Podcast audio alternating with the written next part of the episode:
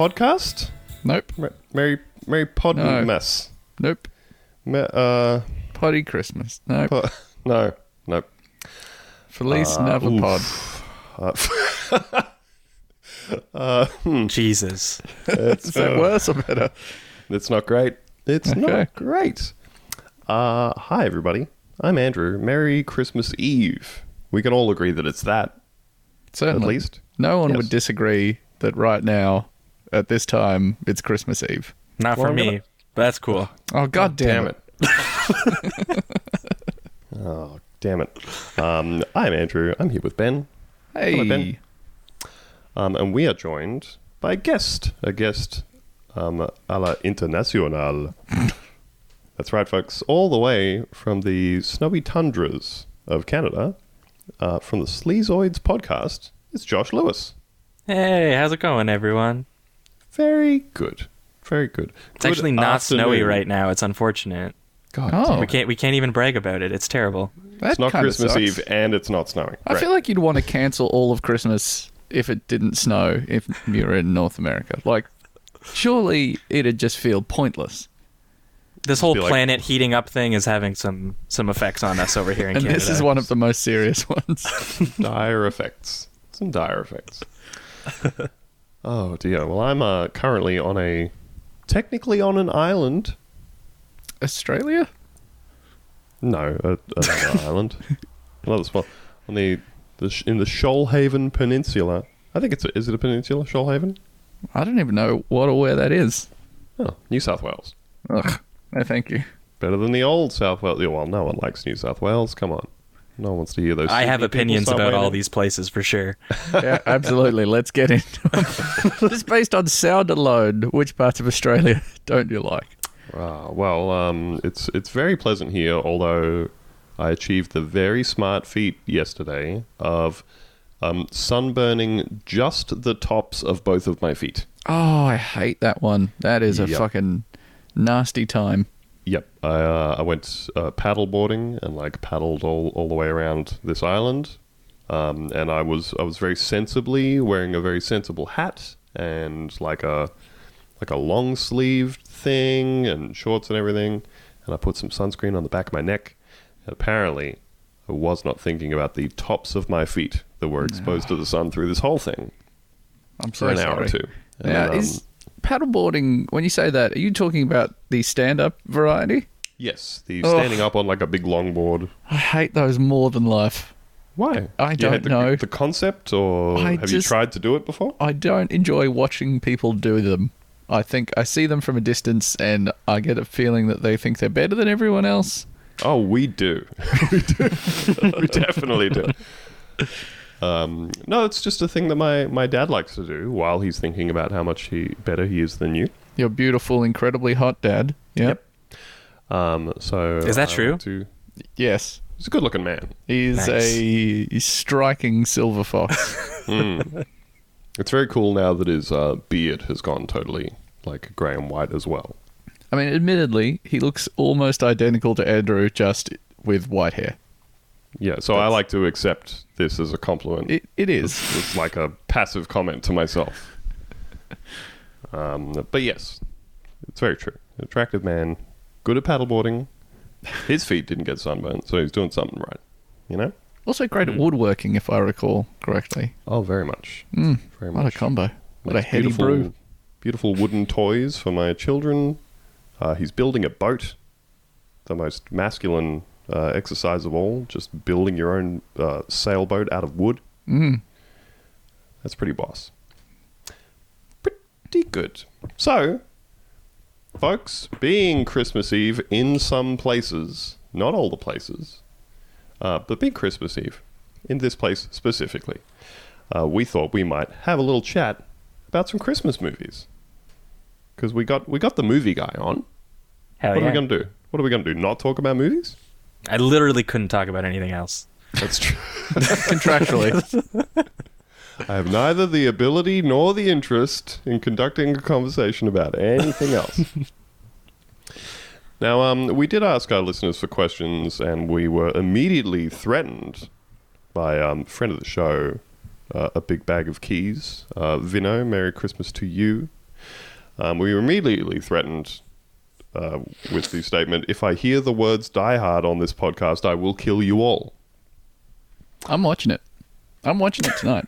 I fucking I bought it on Blu-ray because I previously only had the DVD, and I was like, you know what? It's seven bucks for the Blu-ray right now, It's such a good movie. and it's great value. I thought for money. It's a great movie, and I think it's lovely watching it one time a year, and it's nice that that time is at Christmas. Yeah, uh, unfortunately for that guy, uh, the theater that I help program here in uh, London, Ontario, uh, we are playing Die Hard on December 28th. Oh, that's simply wonderful. A friend of mine, course she programs be. a theater in the city. She's putting it on this year. It's a it's a great time here to watch Die Hard. And honestly, the like, just mute it on the internet. Just don't look. Just mute it. Those words on Twitter. Don't think about it. The weird discourse people have where it's like four layers deep now, where people are like, well, it's actually the pushback to the pushback that's obnoxious. that shit sucks. Just it's a good movie. It's fucking takes place at Christmas. Just watch it at Christmas. Stop Just being an it in. ass. Soak it in. Um, I, I did see somebody say the only the only relevant or coherent thing that I saw anyone say about it this year was that all of the um, very tired discourse around uh, Die Hard's status as a Christmas movie really obscures the fact that it is definitely uh, one of the best action movies that has ever been made. McTiernan, Uh, absolutely the king. is. Oh, so good. If only he didn't have to go to prison for those crimes. He could have kept banging out his great movies. Absolutely. Um, I mean, to me, Die Hard's not quite Predator, but it does take place at Christmas, so Die Hard gets, you know, it, it does get something for that. But you don't got Arnie's muscles, you know. I- Bruce Willis, a little yeah, smaller. Predator's definitely near the top. like, I think a, like a cursory, my top five action movies. Probably Commando in number one, Mm-hmm. followed by Predator, which is the same movie but with an alien added, which is fantastic. uh, is Bloodsport an action movie? Yeah, yeah, definitely. We'll allow it. Yeah, that in the number three, Die Hard in the number four, and I reserve the right to put anything I feel like in the number five position. Cobra, Cobra is in the number five position. Cobra's pretty good. love a bit of Cobra. Love a bit of uh, Detective Marion Cobra Cobretti. Who uh, it loves Is that nothing his more actual than name? That's the character's name. Yes. Oh my god, that's amazing. he loves just pulling cold pieces of pizza out the fridge and snipping them up with scissors and putting the pieces into his mouth. Big beautiful psycho. That's a great um that's a great action movie trope is the um like the grizzled veteran cop who's such a piece of shit that he like doesn't know how to eat food. Mm. Um I I really like um Arnold Schwarzenegger in End of Days. Um, Oh, the- as the- the Jericho satanic- Cane, is that his fucking name? yes. Yes. Oh, Now that's a great name. that is. So what's the, idea there? He, he's just like he's alienated himself so much from everyone that he just never learned how to eat properly. Oh, he's. I, I think it's more of a. Um, I think it usually comes off more as like an extension of the character's uh, lack of self-regard and care for their own well-being. You know. Mm. Um, so he's already a drunk. He's already like super hungover every time he wakes up. And um, in End of Days, he gets up and he starts just like shoving stuff into a blender. He's like pouring like half a beer, shoving in a slice of pizza, cracking some eggs in there, and all that sort of stuff. And then he blitzes the whole thing up and, and chugs it down. In fairness, that is probably how he lives in real life. You do have to just consume calories if you're going to be that size. Uh, I do love a um, I do love a McTiernan movie. I think he's a top McTier director. Ugh. Oh my god! All right, we're gonna barrel on through that one. Um, what's what's the Antonio Banderas one? Uh, the Twelfth Warrior. The Oh, the Thirteenth Warrior, 13th Warrior. that's based on the Michael Crichton uh, novella that is based on Beowulf. yeah, yeah. Um, no, that's a that's an underrated movie. I reckon. It's a like a, a Middle Ages. Um, Antonio Banderas gets banished from his uh, Middle Eastern uh, kingdom, and he gets sent off to accidentally gets sent to Viking times, and has to fight fight some some monsters. I think I saw that movie when I was maybe like 10, and I was just very much under the impression I was not supposed to be watching this very violent movie. Mhm. Uh, so still feels good in my brain. I think it's probably a good movie. That's my review of it from being a child. Well, the other thing that stands out to me in that movie is um, I w- w- was mentioning to someone the other day, adjacent to something else, um, the scene in Hunt for Red October when the crazy they, I haven't seen. The greatest scene of all time. when they well they start the movie off with the Russians speaking Russian, and then they go, "This is going to get old."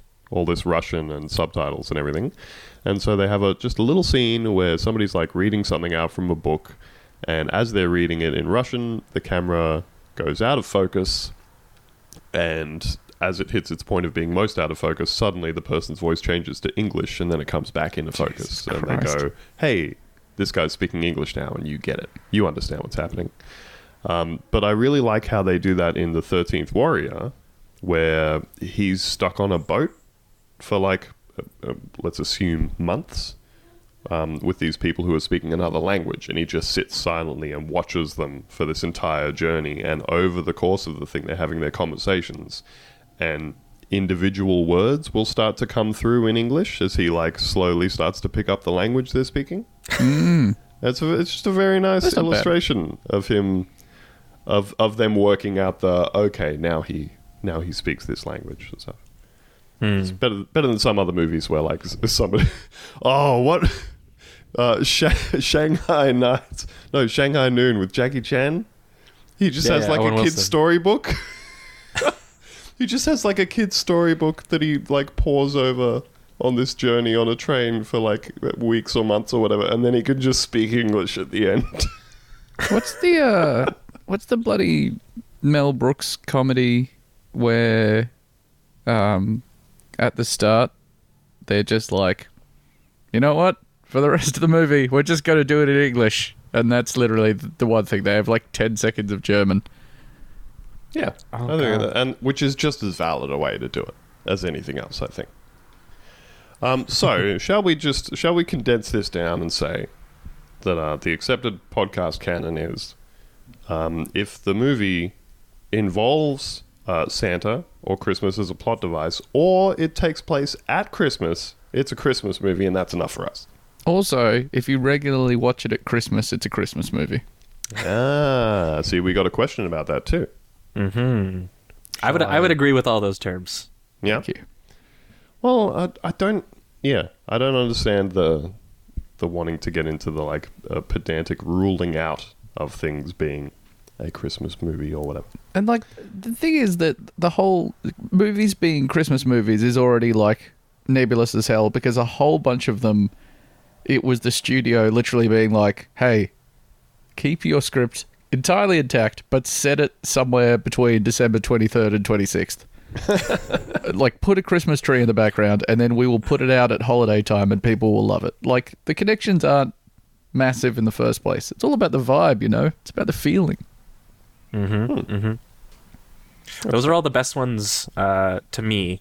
Uh, anything that's like, and this does not at all speak to my Christmas experience. I have uh, what is an aggressively normal Christmas experience, but for some reason, I am drawn to Christmas movies that are about sort of like the the loneliness of the holidays and the the melancholy of it. So any film that like properly mines that for mood and character storytelling is a far and away a better Christmas movie than whatever the actual Christmas canon is. Depending Well, on the film, obviously. Well, if if we take, I think what is probably for for people of my kind of age, um, I feel like Home Alone is basically the the quintessential Christmas movie for people of of of my sort of, you know, would would have been like ten to fifteen through the nineties kind of age. So like spot on in terms of uh, being at the right age when that came out and having it marketed to you and everything. Um, well, you lucked out because I'm a little bit younger than you guys, and for for us, It's the goddamn 2000 Grinch. I fucking knew you were gonna say. that, that that's what it is. It, it, seriously, that's the movie that's always playing, and I refuse to acknowledge it as anything other than this like grotesque fever dream that was brought I- on by Y2K. And like, For that that's it. reason, that's what that I movie love is it. to me. It is a fever dream, and it's fucking great. Like I, I saw that at the cinema when it came out, and I was just like, "This movie is fucking creepy as shit." And I've watched it. I, I've watched it a lot of Christmases since then, but uh, when I was like very little, and when DVD happened, my I was just obsessed with watching the making of featurettes of everything like over and over and over again. And the shit behind the design choices in this movie is crazy. There's like a 10 minute talk with one of their set de- designers talking about how they were like taking inspiration from Mesopotamian architecture and like all this crazy shit. And also all of the early tests. So, you know, for the Who's, they just did that weird upper lip thing. Yeah. Yeah, I was gonna ask, what did turn they say about dog that? children? Well, well, so that was the very toned down version of what they originally wanted to do because the original ones had like full face masks that were these complete grotesques, like just crazy exaggerated cheeks and like weird eyebrows and all this stuff that were like fucking horrifying. so what we got looks fucked, but is still far better than the alternative. my God. They spent 125 million dollars making that movie. And it was worth every cent. All I know is I hate the kid that plays Cindy Lou. Her, her fucking singing in that song is, uh, it's not good. It's bad. The, yeah, there's something about the whole um, the whole idea of trying to make a live action adaptation of a Dr. Seuss book that did not work out well. The Cat in the Hat is a similar. Oh, the Cat in the Hat rules. I love that movie. That's funny as hell. Um, yeah, but it's weird though because the like the Cat in the Hat as a book, it's it's like it's similar to to the Lorax and all the other shit where they've taken like a 12 page long children's book and said, ah, let's make a clean hour and a half out of this. And so they have to throw all this other shit. And in the case of the Cat in the Hat, it's all like the the cat going, "Daddy, horny," and like just extremely weird shit. Oh yeah, they've got like the car that's like the the acronym that it spells out or whatever is like shit or something, and they're just like the whole thing is no one can say it because it's a kids movie.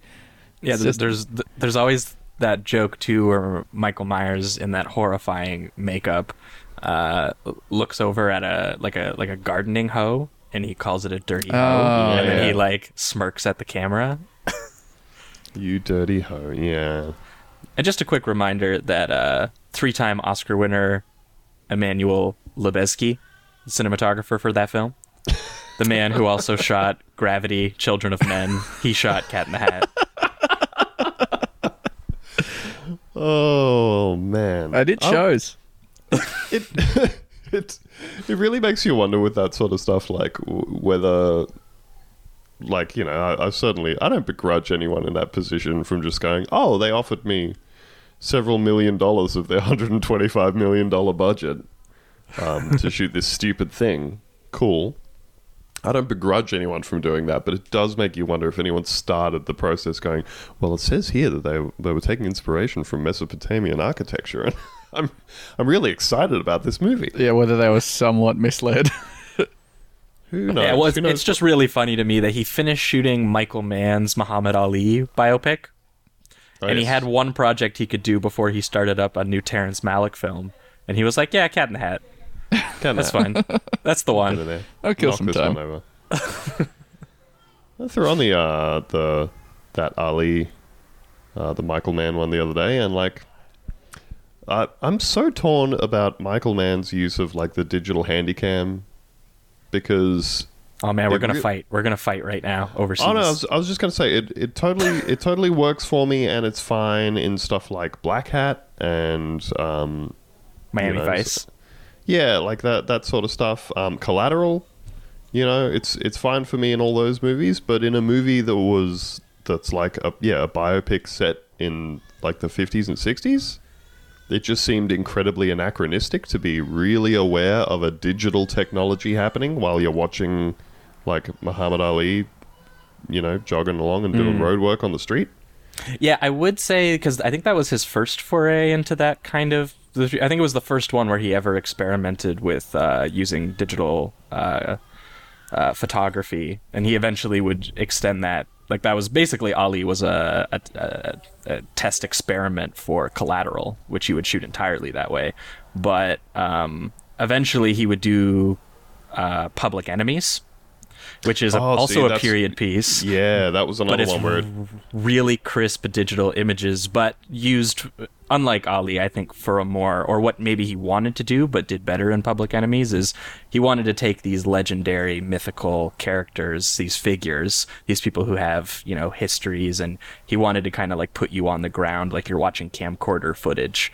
And it really throws people's eyes off because they're not used to watching movies that way, but with Public Enemies it is a case of he wants you to see the pores on John Dillinger's face, which is not a look you would get, you know, doing, you know, 16 millimeter, trying to like uh, capture the time period. Yeah, it's um, it's a, it's an interesting debate that whole thing because, like you're saying, on one hand, you, uh, like like I'm sure a lot of people um, who are very online would have seen that thing that like Tom Cruise posted to his Twitter account recently, Oh, that where it was like, yeah. I'm taking a break from filming uh, a Top Gun sequel to tell you to turn the motion smoothing off on your TV. And like, it sucks. listing the various other things that it might be called by the manufacturer as well. Yeah, yeah. It's like, well, they aren't all called the same thing, so you're gonna have to fish around in the menu there and all this kind of stuff. like, I um, I also like don't like the motion smoothing stuff, but on my TV, you can go in and change the setting for that like per individual input, right?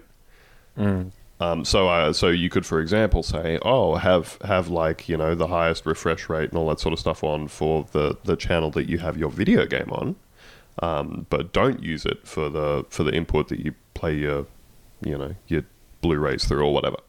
Um, but the problem is that my TV also has like apps for stuff like Netflix and that sort of thing, and if you use one of those apps and then you say, "I want to go to the menu where you control this thing," it just exits the app. Oh, So there is no individual control over those things.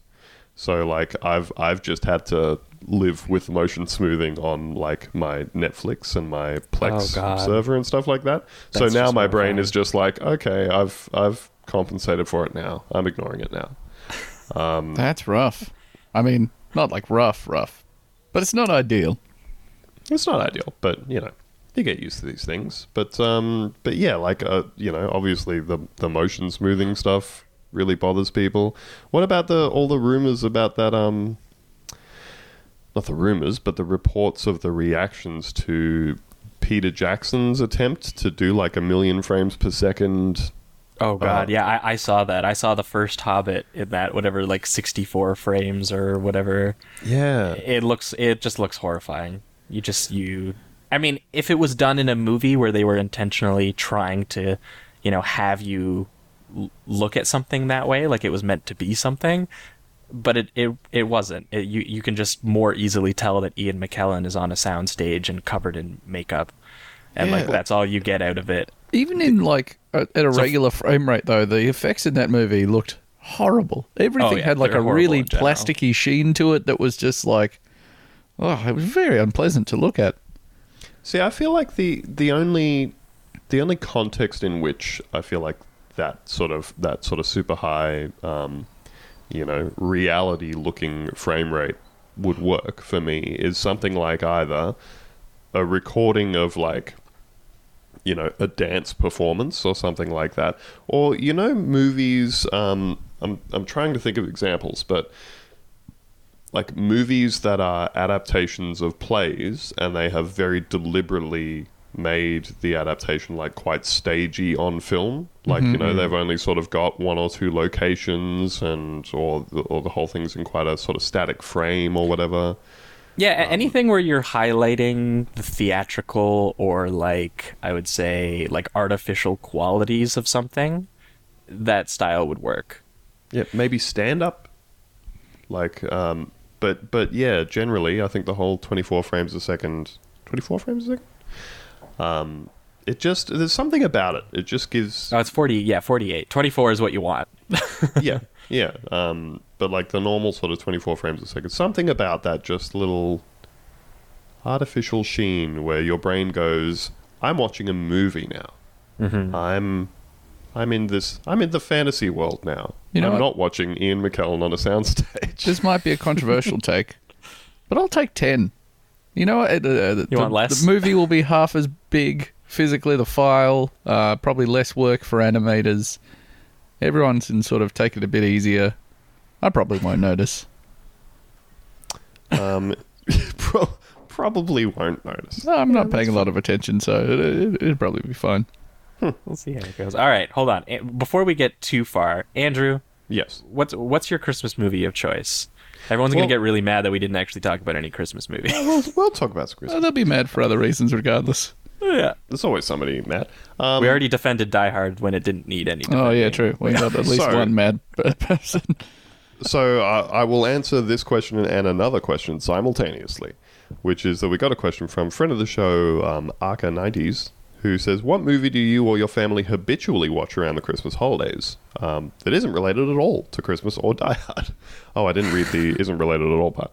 I was going to say, I, I think that. Um, I think that I, I would like just watching Home Alone around Christmas time to be my new family tradition because it's um it's it's got just the right Christmassy feel for me. It's got that John Williams score of the the little little playful score that it's got going on there. It's a very lots of snow and Christmas lights kind of movie.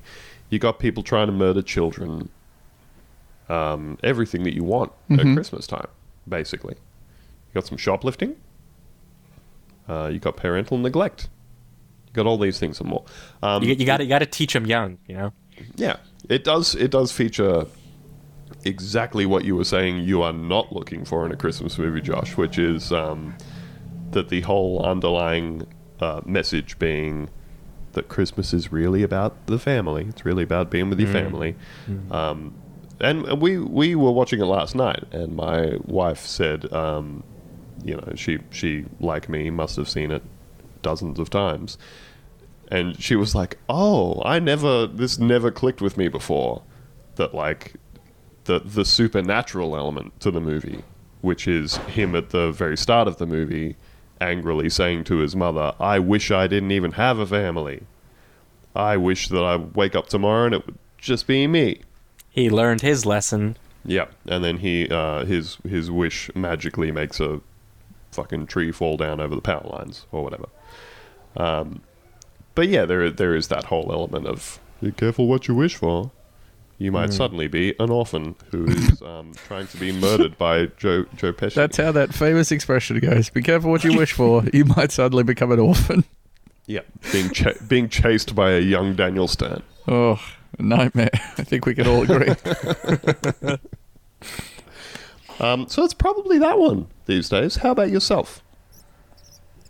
For me, for me, the the easy answer, and it has been since I was uh, a kid, was Batman Returns. This very much defined my taste in movies because I watched this VHS so many times, uh, and I never understood the movie until I watched it when I was twenty. I didn't. I, I didn't really. I mean, I was just like, Batman's doing cool shit. Catwoman's in it. There's penguins with like rockets strapped to their back. Goddamn and then right. one day I watched it when I was I was 20, uh, and I was like, this is really sad and fucked up. Um, these characters are incredibly lonely. Batman just straight up murders people because, and he's not even a character in the movie. He's surrounded by all this very sort of gothic expressionist, uh, both filmmaking and architecture. And mostly he finds connection with two absolute psychopaths who want to murder everyone. That's uh, who he eventually ends up sympathizing and empathizing with. Um, not to mention, Christopher Walken makes an appearance as the uh, runaway capitalist who is propping up uh, Danny DeVito's all timer performance as the penguin. Uh, to run for mayor and to uh, create uh, a surplus of energy that the town does not at all need. and uh, he murders a woman uh, in the process of doing that, and she is Michelle Pfeiffer, who becomes Catwoman, and who, you know, the the working woman who's downtrodden, who ends up, you know, becoming empowered through agency and ownership of her actions, uh, and in turn sacrifices uh, sanity to do that because that can't exist in her line of work. And the fact that that's what that movie's about, and that I watched it on repeat as a kid, it just kind of blows my mind. Yeah, um, uh, yeah. All all of the characters. The the penguin is his primary motivation is mainly just acceptance. He just desperately wants to be accepted by by people above ground. Well, and what's really amazing about his backstory, which is that he was born just this freakish looking baby, and his two rich parents just threw him into the sewer and was like, GG, uh, that's that. Uh, is is that he is not at all differentiated from Bruce Wayne. In fact, he's compared uh, frequently to Bruce Wayne as a character, and other than the fact that Bruce Wayne is handsome, he would have ended up like the Penguin. Jesus Christ. That's fair. that's the that's the implication there is that he came from a rich family and would have you know hit that both of their parents would have basically built Gotham up as the city. They are old money families. Am I Um, misremembering this, or is there a part in the movie where you see Danny DeVito's fucked up penguin ass? You you see it through like these these wet like onesie PJs. Yeah, that's right. Oh god, we Yeah, watched this at wearing, like, Christmas last year. the. It And, looks uh, exactly like that Hank Hill butt shot. Hundred percent. Uh, there's a Doug Jones is in that movie. Uh, before he, you know, obviously started getting not leading roles but big prominent ones. He's basically just like a contortionist that's walking around. At one oh yeah, he's like the creepy clown, right? yeah. And of course, um, Pee Wee Herman as as uh, the penguin's father, who throws him away. Oh yes, of course, of course. Well, and the the most shocking part of that movie still is, and the part I haven't mentioned yet is, it is a it is Tim Burton's flat out horniest movie. Um, it is in love both with the obviously the look of Michelle Pfeiffer, but at the same time, Danny DeVito like talks about like wanting to oh. hook up with her and like eat her out, and like ta- calls her a pussy all the time. And that, um, yeah, he's got that weird fucking horrible line about wanting to fill someone's void. Like fucking Yes, and he, he wants to flap his flippers or whatever Oh. he says. Jesus Christ. Yeah, he is horrifying in that movie. Uh, yeah, and I, I think you know, just sort of like this very lonely identity crisis, anti-capitalist movie for some reason spoke to me in the Christmas time. No idea why, but that that's the one that did it for me as a kid. And still does now. We just played it at our theater uh, for the December show, uh, retro show last year too. So I got to watch it on the big screen last year with a big audience, and yeah, just it, that movie still rips. So Yeah, we might end up watching that tonight, actually. that movie was uh, like the number two or number three uh, box office hit of 1992. Wow. Different Yeah. time. Well, um, I, I was just looking here at a piece of trivia, which is that during his appearance on Marc Maron's podcast, Michael Keaton stated that he has never watched the completed movie. He went on to explain that he only took the role because he needed money for a real estate deal. Great. Never having watched that. There's yeah. There's also the bit with the penguin where he's um where he's very horny at like the the volunteer at the campaign headquarters, and he's like putting Yes. a badge on her tit and flapping it down. Ugh. Great creepy character. Um, but Just yes, horrifying. all the characters extremely lonely. Um, Selina before she uh, dies and comes back to life. Is she technically a zombie? Catwoman. What? She's got nine lives, more than zombies probably. Well, there's very there's there's very much a suggestion that the the cats have magically revived her somehow, isn't it? Yeah, yeah, that's what happens. She gets she gets killed by her her her boss. Uh, And then revived Max, by cat whatever. power. Shreck. yes. Shreck, yeah. Shreck. Christopher Walken. Oh, love it, Christopher Walken. My favorite bit of trivia about Christopher Walken is um, that apparently he will just say yes to whatever movie he is asked to appear in, as long as it does not conflict with another movie that's already in his schedule. Um, and that's how he winds up being in things like the the Country Bears movie and shit like that. I think Because- I watched that. Yeah, and, and then he just he just plays it straight. He just goes in there and goes, "Well, I'm in this movie now."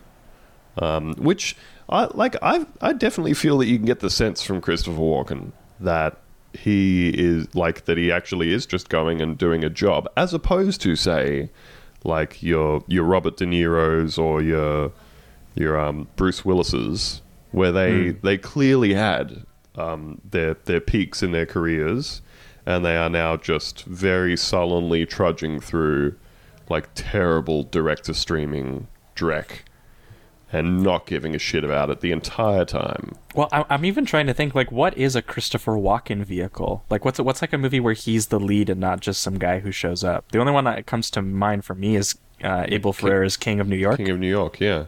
That's all I, I can get as well. Um, yeah, I think that's that's about it for Christopher Walken. Other than that, he's just Damn. I don't know. Surely he's got to be one of the most successful just character actors of all time. Yeah, well, guy, I mean, he, a guy who was just in movies. yeah, every, everyone remembers his scenes from uh, True Romance, probably the most. Uh, I'm trying to think of what else he's really well known for. My I think his um his monologue in Pulp Fiction Mm. uh, is extremely good. He's in The Deer Hunter. Uh, I was I was recalling a little while ago one of one of my most embarrassing recent memories. I feel is that I I got um like when when we sort of go to country towns and the coast and stuff like that. I like to go through all the the op shops and sometimes I will post Ben some VHS Mm-hmm. and, Bless you. um, Thank you. and buy some books and some records and stuff when they're extremely cheap. And I bought um, I bought a book that was The Deer Hunter, and I read it, and I was like, "Wow, what a great book! I really enjoyed that." Um, and then and then at some point, I like uh, was reading about the movie. And I was like, "It doesn't say anything in here about the novel it's based on." Um, and then it took me a while to figure out that I had just read and really thoroughly enjoyed the novelization of Deer Hunter. there is no novel that that movie is based on. I was like, look at me, a smart guy reading a book. And I was. I don't think novelizations count as books, personally. Hey, personally. they can't take that away from you. It's got a cover and some words. You're a smart guy now. I was just like, wow, what a serious novel. And then at some point I was like, oh no. Oh no. This is just scene for scene. They're Yep. describing shots in here. just like when you think about um, just just the general artistic endeavor of say writing a novel or a screenplay or a movie or whatever and i feel like the novelization is just the the most tawdry bastardization of all of those things. They've just taken some some you know work work for pay writer and said okay watch this movie and just write write it down. Right. Just write down this movie as best you can. Well, that's got to be a good gig, though. oh yeah. I feel like some of the the worst children's books um, that exist are ones where it's like uh you know from the 70s or 80s and it's just write the plot of this this thing back out. You know we've got like um we've got like a a, a book that's like a the sorcerer's apprentice and it's literally just like a novelization of the segment from fantasia. God damn it's not good. And the kids want to read it over and over Hell yeah. uh should we should we take a few more questions here sure. all right. Hmm. Let me see. Uh, ooh, ooh. Um, friend of the show, Chris DeDonna, says um, Brazil has the best Christmas movie praxis. Discuss. Huh? The, I believe he's talking about the uh, The film Brazil. the, the film Brazil. Terry Gilliam. Oh. Yes, I thought not we the country. okay, hold on. Not the country. the Terry the Terry Gilliam movie Brazil. All right. I've Sorry, heard a I few was- people uh, refer to this as as a Christmas movie recently, and I haven't seen it recently enough to recall Mhm. the I can't Christmas specific aspects. No, neither have I. I. I have not seen it for a very long time. Well, in that case, um, All right, let- hold on. B- Before Well- before we move on from that one, Yeah. uh, can can one of you describe praxis? I see it. Oh. I see it online on your guys' side of Twitter, but It literally I- means the same as the word practice. It is. the, that's it. It is the outward expression Oh. of your internal values or beliefs. It is the Oh. practice of them, but it's a word that sounds smarter. Mm. Uh, I'm Okay, well get then probably it- hideously corrected for this, and I'm not going to read any of it. Yep, yep. Uh, people, Okay. people I was love you gonna to say- know that they're doing their political theory. Um, Well, if we are talking about Christmas movies with the best praxis, it's got to be Eyes Wide Shut or Black Christmas. Ooh. All right, now, uh, obviously, we don't want to make the classic mistake of confusing Black Christmas for Silent Night, Deadly Night. No, well, you can't. So, please describe to us the difference. between Black Christmas. Oh yeah, okay. So Black Christmas is the uh, the one where uh, the central the central part of it is that there is just a sorority house that's being terrorized by a really creepy dude who's making phone calls and picking them off one by one slasher style but it is well known for being basically the originator of the slasher film alongside uh, uh, Bay of Blood.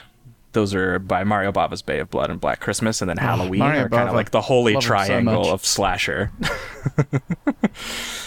but Black Christmas has a whole subplot uh, about the sorority house, about the central girl who's trying to have an abortion, um, and her really aggressive boyfriend won't let her do that. And he never really showed that he was aggressive or possibly violent uh, un- until she brought up, you know, her wanting to have an abortion. And it coincides with the fact that there is a really, really specifically creepy dude calling the house and murdering people and talking about how he wants to uh, do things to them like pigs and all kinds of really, really gross mutterings. Um, uh, it's implied possibly because of some sort of abusive mother, but it's a guy who's really, really lonely at Christmas time, wanting to make other people lonely, um, and it's very specifically um, a male character, and the the main girl kind of gets it crossed in her head that at the same time that my boyfriend is being really aggressive and not cool with me having agency, my friends are being murdered, uh, and who are all women. So, is it is it the boyfriend in the end? No, but uh, what Bob Clark does that's kind of really interesting is he he still kind of like ties the two together, um, where he's just like he's probably not the killer because the killings started technically before he found that news out, but he had the capability of being the killer like inside him before it was brought out by the the holiday season. Um, so it, it's kind of like more the- about more about seeing the potential inside yourself. Yeah, sort of. the big the big climax anyway is her running from the killer and then the boyfriend showing up and her stabbing the shit out of the boyfriend basically. Um, Nice. and it's it's it's seemingly in the screenplay supposed to be illogical, but Bob Clark's filmmaking does a really good job of getting you in the paranoid head state where you're kind of like, yeah, that the boyfriend is if he's not the killer, he's going to be the next version of the killer. Yes. She's really doing herself a favor at this point. Exactly. And um, so, so Silent Night, Deadly Night is just um, guy guy goes crazy and starts killing people with an axe while dressed as Santa. Right. That's my recollection of that one. Right, but one thing, and here's the thing: we we just did our our Christmas episode, and we broke down for like an hour and a half Black Christmas and Silent Night, Deadly Night. The thing we didn't know about Silent Night, Deadly Night, and is seemingly never brought up about it, is how psychologically engaged the writing is in his transformation into a murderous Santa Claus. It actually really, really tracks that transition in a way that makes sense, and it's kind of creepy um, how it just relates the idea that this young kid, he's been raised to idolize Santa Claus and this public image of Santa Claus and how everyone loves Santa Claus. And as a young kid, he sees a dude who's dressed up as Santa Claus uh, murder his dad, uh, sexually assault his mom, and then murder his mom. And he's immediately sent to a fundamentalist Christian orphanage where they try to repress all those memories and are allowing Santa Claus, uh, you know, to come in and see all the kids, despite the fact that one of the kids is severely triggered by that. and not only that, uh, he he was told that seeing Santa Claus, staying up late enough to see Santa Claus was naughty, and he addresses the word naughty with how with with punishment and how Santa punished his parents. And then he sees these kids kind of like having sex in the orphanage, consensual sex. Um, and the nuns basically spank the shit out of the kids for having sex and then spank the shit out of him for being a voyeur and tell him that punishment is good and punishment is great and all of this stuff. Uh, so his all of these wires get crossed in his head where he associates sort of sex with transgression and naughtiness, uh, and then transgression and naughtiness with very very violent punishment and that's really the first half of the film before he even puts on the Santa Claus outfit. And then, uh, so all of a sudden, when he's working at a department store, and they're like, "Well, Santa didn't show up, so you're gonna have to put on the Santa Claus outfit." And then he sees Destiny. he sees the girl that he's interested in at the department store and has fantasies about having sex with her. And then in his dream, Santa Claus comes in and stabs the shit out of him for wanting to have sex. Uh, he he sees uh, his potential girlfriend being sexually assaulted by a coworker. And he kills both the assaulter and then he turns and kills her because she was having sex, which was naughty.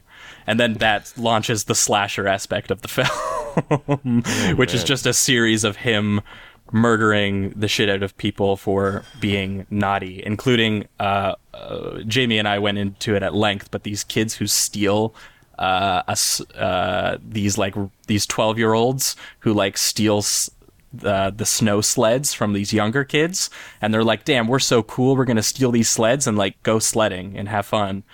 Uh, and as one is sledding down the hill, he pops out from behind a tree, screams "punish," and chops the dude's head off. And then the body, headless body, continues sliding down uh, all the way to uh, his friend, who is cheering him on for being such a great sledder, and then sees that the head, uh, the body doesn't have a head on it any longer. Now that's good Christmas movie. I Yeah. I have a special memory of that movie, which is um, I I became aware of its existence when I was like in primary school, so like under under twelve, you know, and the the way it was spoken about was like uh, was like this thing is so messed up that it it's it's like illegal. It's illegal to watch this movie, you know. It was very controversial at the time. They were like Santa doing mass murder. banned. like I, yeah, I remember like I, I feel like the only time that that sort of like um marketing really works, the whole like banned in these countries, they don't want you to see this thing. It's super controversial and all that shit.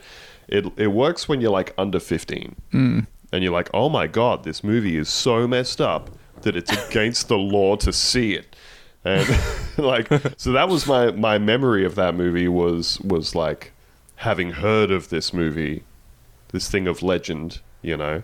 Um, and then my my friends with their extremely irresponsible parents um, who did not care what they did um, one of those houses that, that you would go and hang out with and you when you're like a, a little kid and you're like oh it's great over here. We can do what we want and we can eat whatever we want and we can do all kinds of stupid shit and nobody tells us anything. And then as an adult you go ooh that that was oh it turns out my my friends just had very neglectful parents. Oh that's kind of depressing.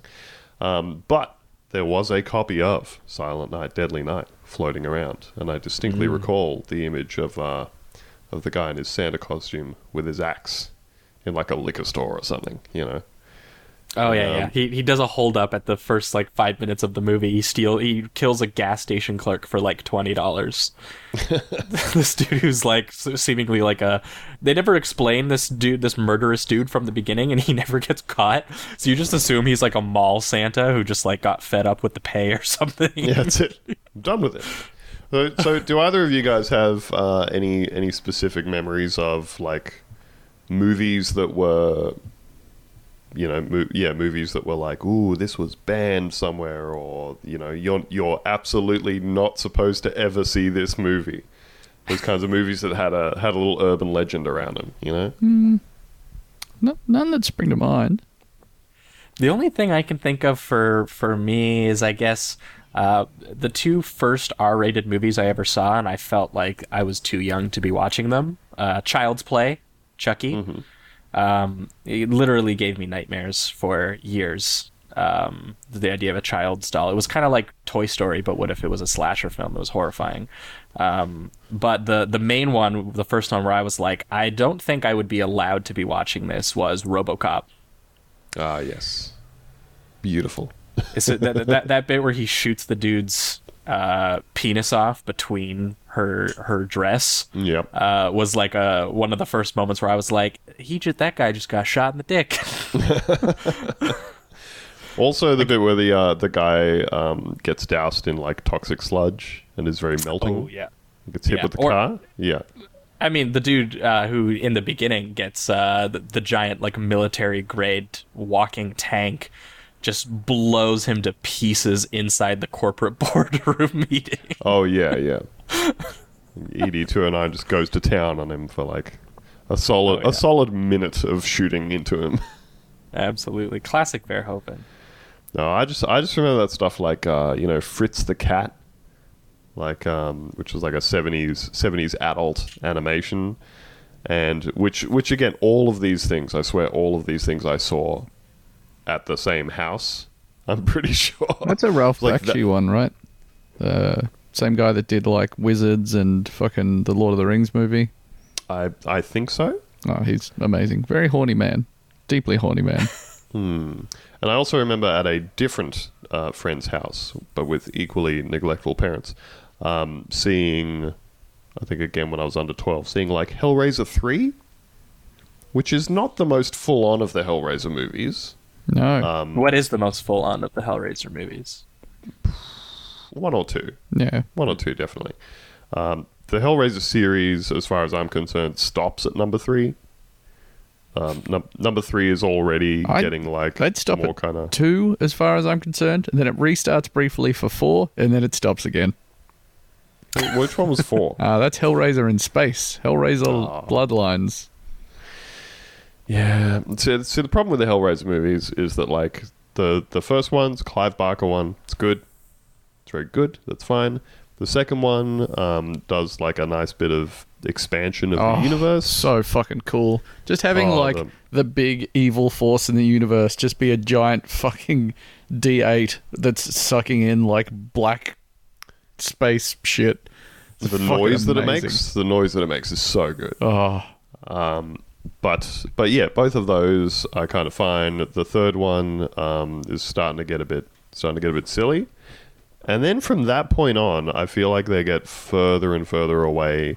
It's it's very similar to me to like all of the Saw sequels, um, where the the Saw movies like started off with a concept and then they kind of spun it out a bit. But by the time you get into like four and five and six and shit like that, it's very obvious that they have just bought a script for a very middling like knockoff of Seven or something like that, just a a really shitty uh, cop thriller. And they said, write in a scene at the start where someone uh, says something about a cube, and then at the end of the movie, we're going to pay for approximately 60 seconds of Doug Bradley in the pinhead makeup to say, all right, you're coming with us. Mm-hmm. And, like, that's it. That's it for the movie. They, they, they basically get further and further away from having any actual connection to, to the Hellraiser mythos. Very sad. Sad stuff.